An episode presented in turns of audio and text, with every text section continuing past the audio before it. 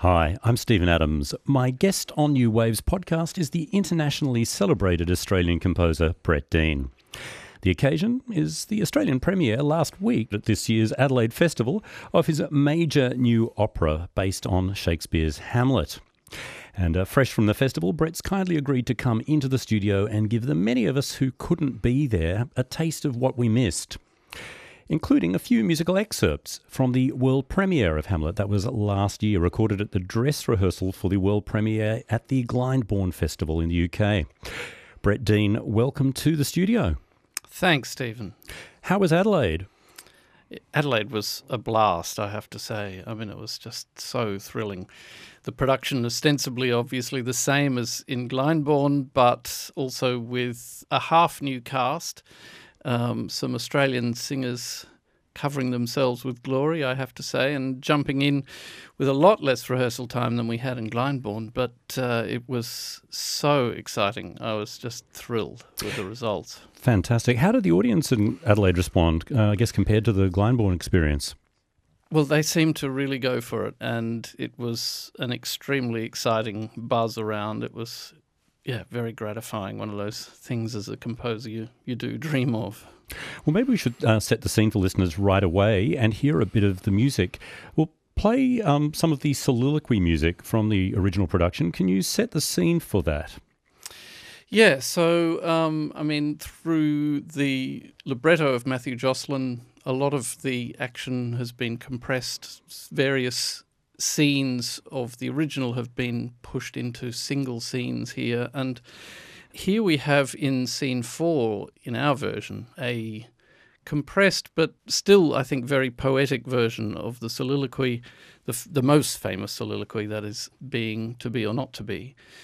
And some of this text has been adapted from the lesser known first quarto version of Hamlet, from 1603, which is quite contentious as it's often thought or argued to be not from Shakespeare, but then people do argue whether Shakespeare himself even existed as we understand him. So, you know, who's to say? But um, so this is Hamlet's sort of musings on life, death, and love, and all manner of things. And you'll hear the echoes of uh, Ophelia in the background, and she takes a line from this first quarto version of the soliloquy, namely, but for this, the joyful hope of this, which indicates that this version has a little more optimism in it than the sort of known later version of the soliloquy, that um, maybe in pontificating upon death,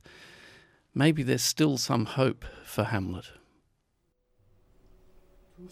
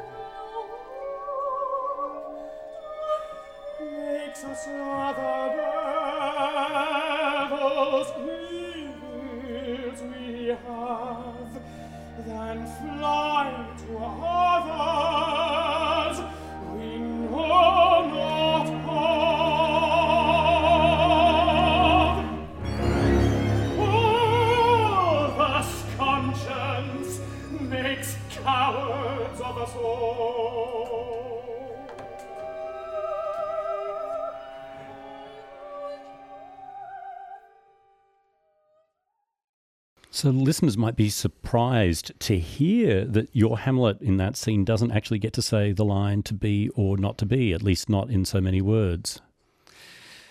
No, well, I mean, one of the things about the the preliminary thoughts to to taking on this project, we in discussing it with Matthew Jocelyn, uh, whom I mentioned earlier, one of the things we talked about most was exactly this soliloquy because it brings with it such a burden of expectation. You know, it's, it's they're among the most quoted and known lines of, verse in the English language, and um, so that's how it also sort of dawned on us that the early, this lesser known early quarto, actually sort of bypasses some of that. It's familiar yet different, and it's very pithy. It's you know half the length of the the text that is normally the basis for most Hamlets that you see on stage or on, on film, and indeed it does sort of change some of the the well known words. The themes that you're working with, are we still sort of talking primarily about a narrative, I guess, of love, betrayal, revenge, and also this these kind of critical weaknesses that prevent the hero Hamlet from acting and his his love, Ophelia, also sending her to her death. Yeah, I mean we're we're still talking about a piece that is about the fulcrum of existence, and as you say, all of those things, the to be or not to be, and love or not in love, trust or lack of trust. You know that you're on this borderline always with with Hamlet, and so it for me also was crying out for, for musical treatment because that offers so much the this sense of contrast and teetering on one side of that fence or another. You know is the ghost really there or not? And what is the nature of that whole dimension? It's just so so full of rich theatrical possibilities. And uh, you know it was incredibly difficult to work out also what do we keep and what do we have to discard because obviously also a, a full performance of the complete text takes four to five hours on a spoken stage let alone finding time to fit music and, and singing of text into that. So we had to reduce the, the original text substantially and also in the process it was a thing of using the different versions anyway talking about the potential for the story and the themes for these, I guess, theatrical musical opportunities, puts me in mind of something that quite a few people have been saying, and which, of course, was also written about the work in some of the pre publicity, uh, that your treatment of the work, in a way, brings new layers to the Shakespeare story, that this, this musical treatment and theatrical treatment makes the story, in a sense, even more rich or multi layered. Well, yeah, I mean that's that's a great compliment, which I'm I'm incredibly touched that it has brought about that response. I mean, as I say, it, I felt right from the start that it had enormous theatrical potential. It is one of the great works of theatre anyway, and encouraged also by Matthew Jocelyn's incredible finesse and feel for theatre and Neil Armfield's experience with the play dating back to you know a, a landmark production that he did of the play uh, at Belvoir Street in the early 90s. For me, it sort of demanded exploring the possibilities in sound of, of immersing the audience in a theatrical soundscape. And part of the way in which that was achieved was through some electronics, um, mostly percussion sounds that were then treated in the studio together with my partner in crime, Bob Scott, and with members of the Sydney Symphony. Actually, we recorded in the Carriage Works in the same week that I was doing one of the Carriage Works concerts there in 2016 with members of the SSO. And that in itself is always incredibly stimulating because you you can take sounds and turn them into whatever you like uh, with the benefit of of a, a great producer like Bob. But also to bring some of the musicians out of the pit and into the theatre. So we had two satellite groups, we called them, that are placed up in high balconies. Uh, I must say also the Glyndebourne Theatre was incredibly ideal for, for such manipulations because it had some beautiful open spaces at the very top of the of the balconies, which gave the players plenty of, of room for percussion setups, etc. But also, it's got this beautiful sort of acoustic. It's it's almost like a concert hall. It's wood everywhere, and yet they were hidden from sight but distinctly audible and so it was it was very exciting in that regard. It was a little trickier in the Adelaide Festival Theatre but in the end um, they found some lighting booths that were, were almost like silo spaces that uh, just had enough openings to into the theatre to for the sound to find its way into the into the mix. And so that was also worked out incredibly well in the end. I've always been inspired by these words that the composer, the German composer Wolfgang Rihm said to me years ago just remember, Brett, that all music is theatre. And um, nowhere has that resonated with me more strongly than writing this piece. The next scene we're going to hear a little from is the Ghost's Entry. Can you tell us how that one works? Perhaps talking about some of those layers. Yeah, well, you'll hear a big upsurge in the orchestra that is also supported by a whole lot of extra percussion that was recorded and treated separately. And then this moment of highest fear and, and trepidation, actually words of Hamlet's, but in this instance put into the mouths of the Glyndebourne Festival chorus angels and ministers of grace defend us at the moment that he actually sees the ghost of his father. It's, you know, one of those great theatrical moments. And so we certainly wanted to pull out all the stops to create a coup de théâtre.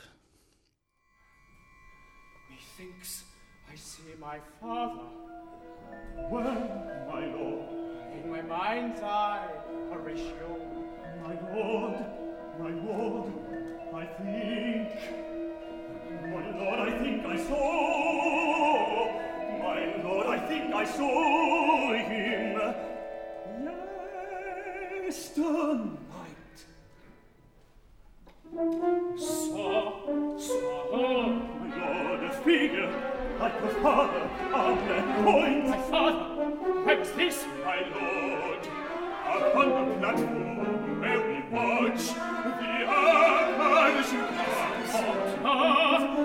let hear, did you not speak to it?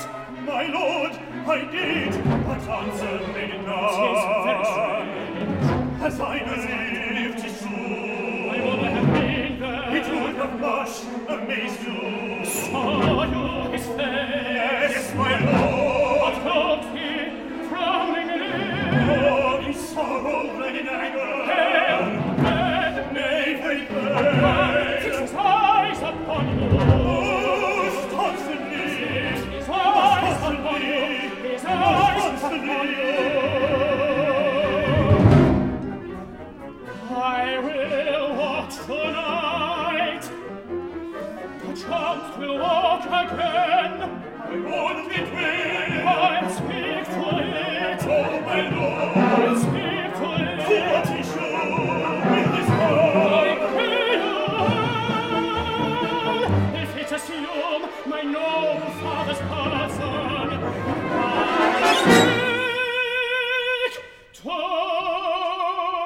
poet.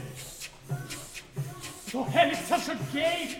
And give me what I please. My lord. No. No. My lord, my lord, my lord. Look, it falls. It falls. It falls. It falls. It falls. My lord, it falls.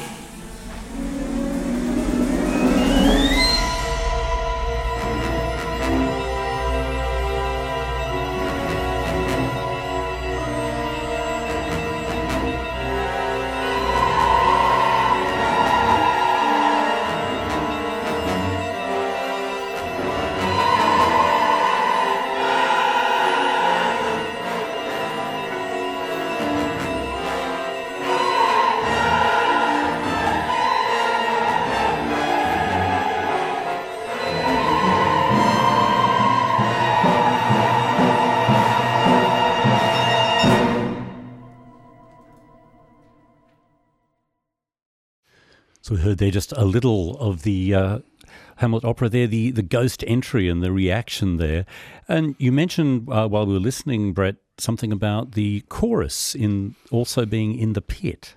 Yeah, well, you were asking about the layers, and one of the other devices, if you like, that I explored was having voices also in the orchestra pit. So there was a, a line of eight singers, the so called semi chorus, that in a way were a link between stage and and orchestra pit.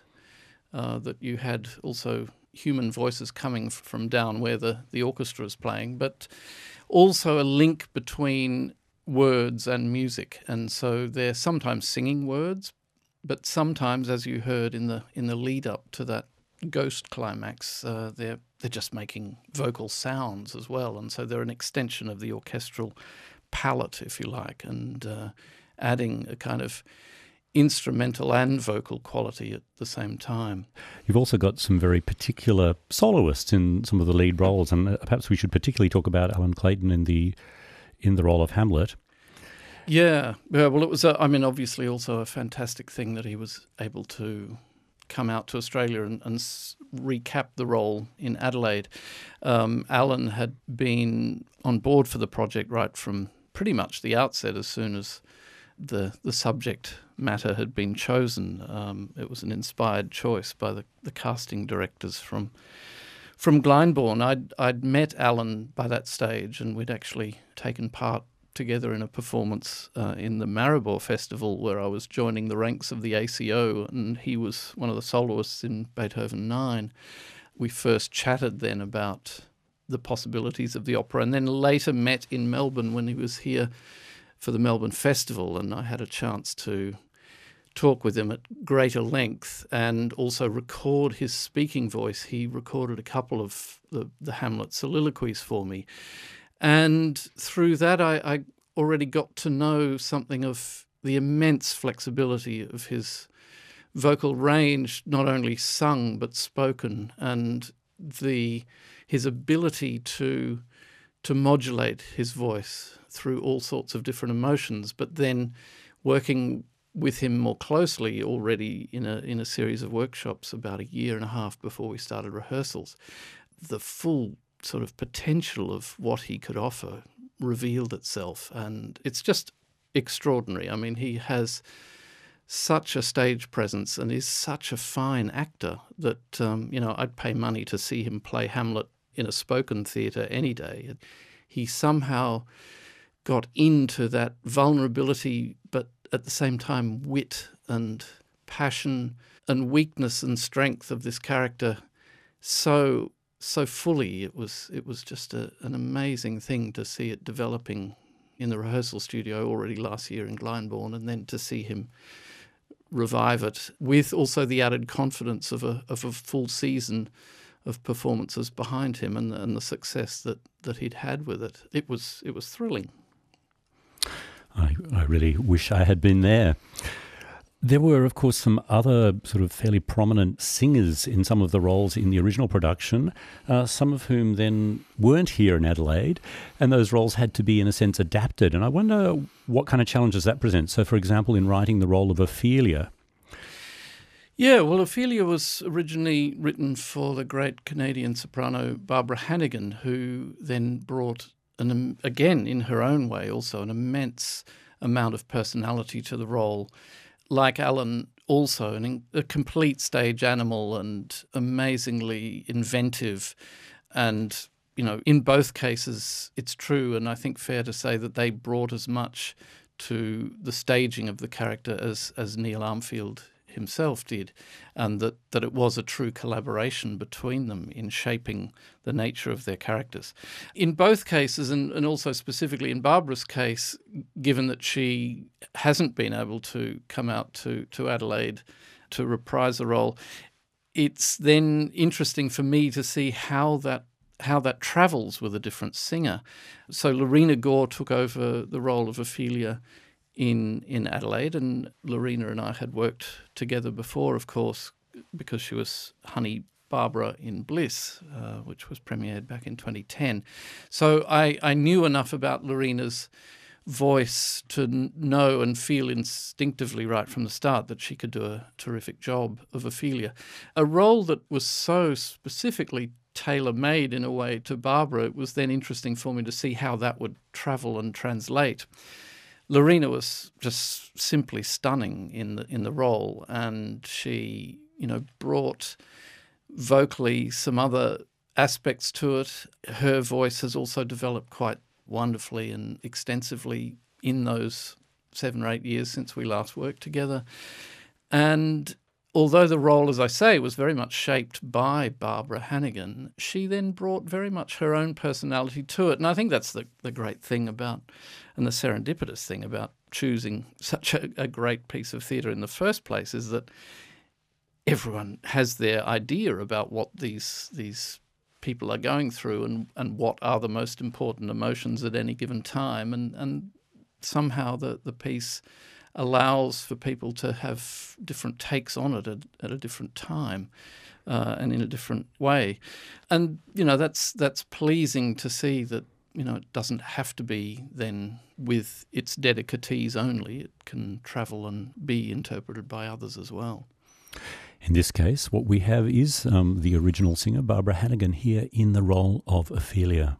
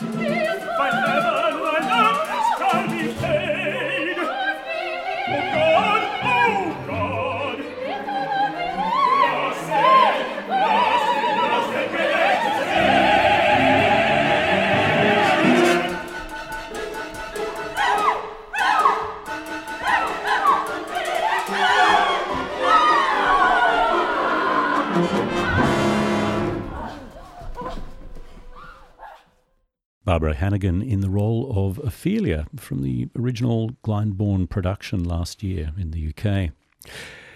As well as those vocal colours, there were other colours brought to this, and they're not perhaps often used in contemporary opera, and certainly not in classic 19th century opera. You had a couple of countertenors in the in the uh, lineup. What made you use those voices, or perhaps those individuals? Well, I mean, in the main cast of of the play, there are only two female figures: Ophelia, whom we've just heard, and Gertrude, Hamlet's mother and Queen of Denmark. So this, this almost goes to the original reasons for using countertenors in some degree, isn't it? Well, exactly. I mean, you know, the, well, in Shakespeare's time, even the, the women were played by men. Certainly, I found coloristically and compositionally necessary to explore other voice types. Hence, also extensive use of not one but two choruses and and even there, it was was a matter also for Matthew Jocelyn as librettist to find a compelling reason to have a chorus because Hamlet in itself isn't necessarily a hugely peopled play. It's it's very much about the dealings of individuals. But uh, I I feel that he made the case for that incredibly theatrically and incredibly compellingly, and it you know, gave us more sonic possibilities, certainly. But then also we talked for quite a while about the nature of Rosencrantz and Guildenstern, these two schoolmates of Hamlet's, as, as Matthew himself described them, the syncopated sycophants then of, of Claudius's court, because they very much become part of the intrigue.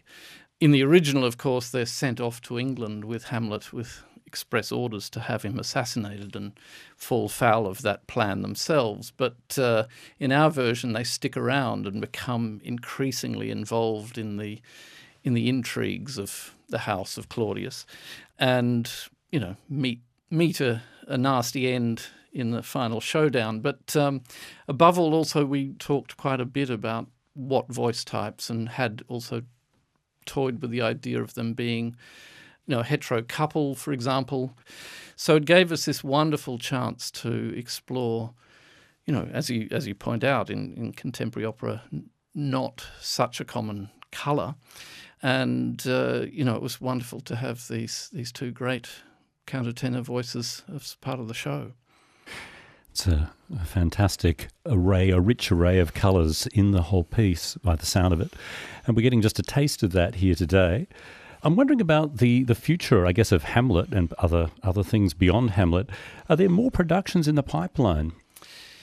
Well, I'm happy to say that yeah, there there are various things in discussion. None of them are at the stage that can be announced publicly at this stage, but I'm in discussions about possible productions of the piece already as early as the end of next year in Germany and beyond elsewhere in, in Holland and, and in the United States. So you know, it's really great when you put so much work into something that it doesn't just have one outing and then sits in a cupboard, and that it also, above all, has found such resonance with audiences, critics, and, and most importantly, performers alike. Again, in, in Adelaide, I, I got the very strong sense that the singers themselves and and the players of the wonderful Adelaide Symphony, who did a fantastic job with Nicholas Carter at the helm, that uh, you know people really got a lot out of the of the challenge. Has it given you a, a taste for more opera writing? I mean, with a second opera under your belt. Oh, look, undoubtedly it is, you know, it's the supreme discipline because also, I mean, one of the reasons one searches for colour is that it is, it's a, it's a tricky thing to bring off an entire evening of one's own music for an audience, um, and particularly a, challenging piece of new music. You've you've got to dig deep to to find colours in order to uh, as much as anything else, keep it keep it interesting and with variety. But through that, I, I, do find that it's one of the the most well the steepest learning curves. And I got into composition in order to to learn more about music and how it comes to be and what it's made of and uh, and the the sort of richness of this collaboration, first of all with Matthew Jocelyn, but again and for the second time with Neil Armfield because he directed Bliss as well, and all of these extraordinary artists that have been part of it, both in Glyndebourne and here in Australia. It, it's incredibly inspiring. And it, the great thing is that it takes you out of your studio and makes sure that you're a social being that interacts with others as a Mm. composer. Uh, Brett Dean, thanks so much for taking the time to talk. We're going to wrap our conversation with a little bit more music. Uh, some of those countertenor colours. Can you tell us what this scene is about, The Wager? Yeah, well, as I mentioned, Rosencrantz and Guildenstern don't head off to England in our production. They stick around and are part of the increasing levels of intrigue that are happening in the in the House of Elsinore. And here they take on uh, the role of another character that appears late in Hamlet, namely Osric, whose job it is to point out the details of the wager that the king has set on the fencing competition that's to take place between Hamlet and Laertes. It's also a last bit of lighter comic relief in in what is, of course, a a fairly bleak story. Let's face it, and it's a last chance also for Hamlet in the in the wonderful form of Allan Clayton to take the piss. What imports the nomination of this gentleman? The king, sir, sir, a wager, a great wager,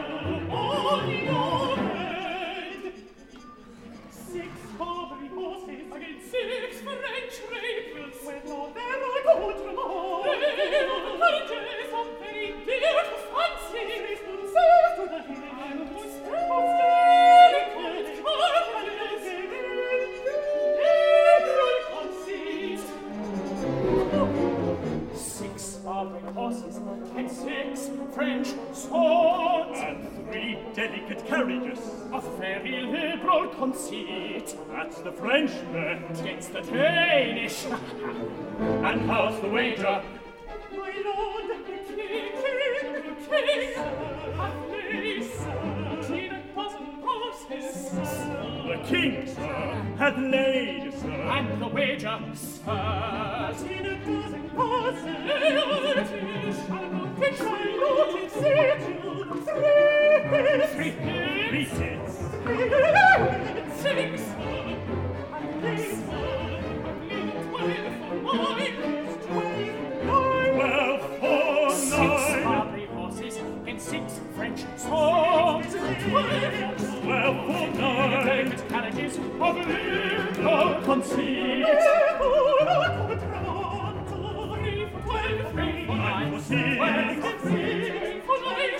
Six for six.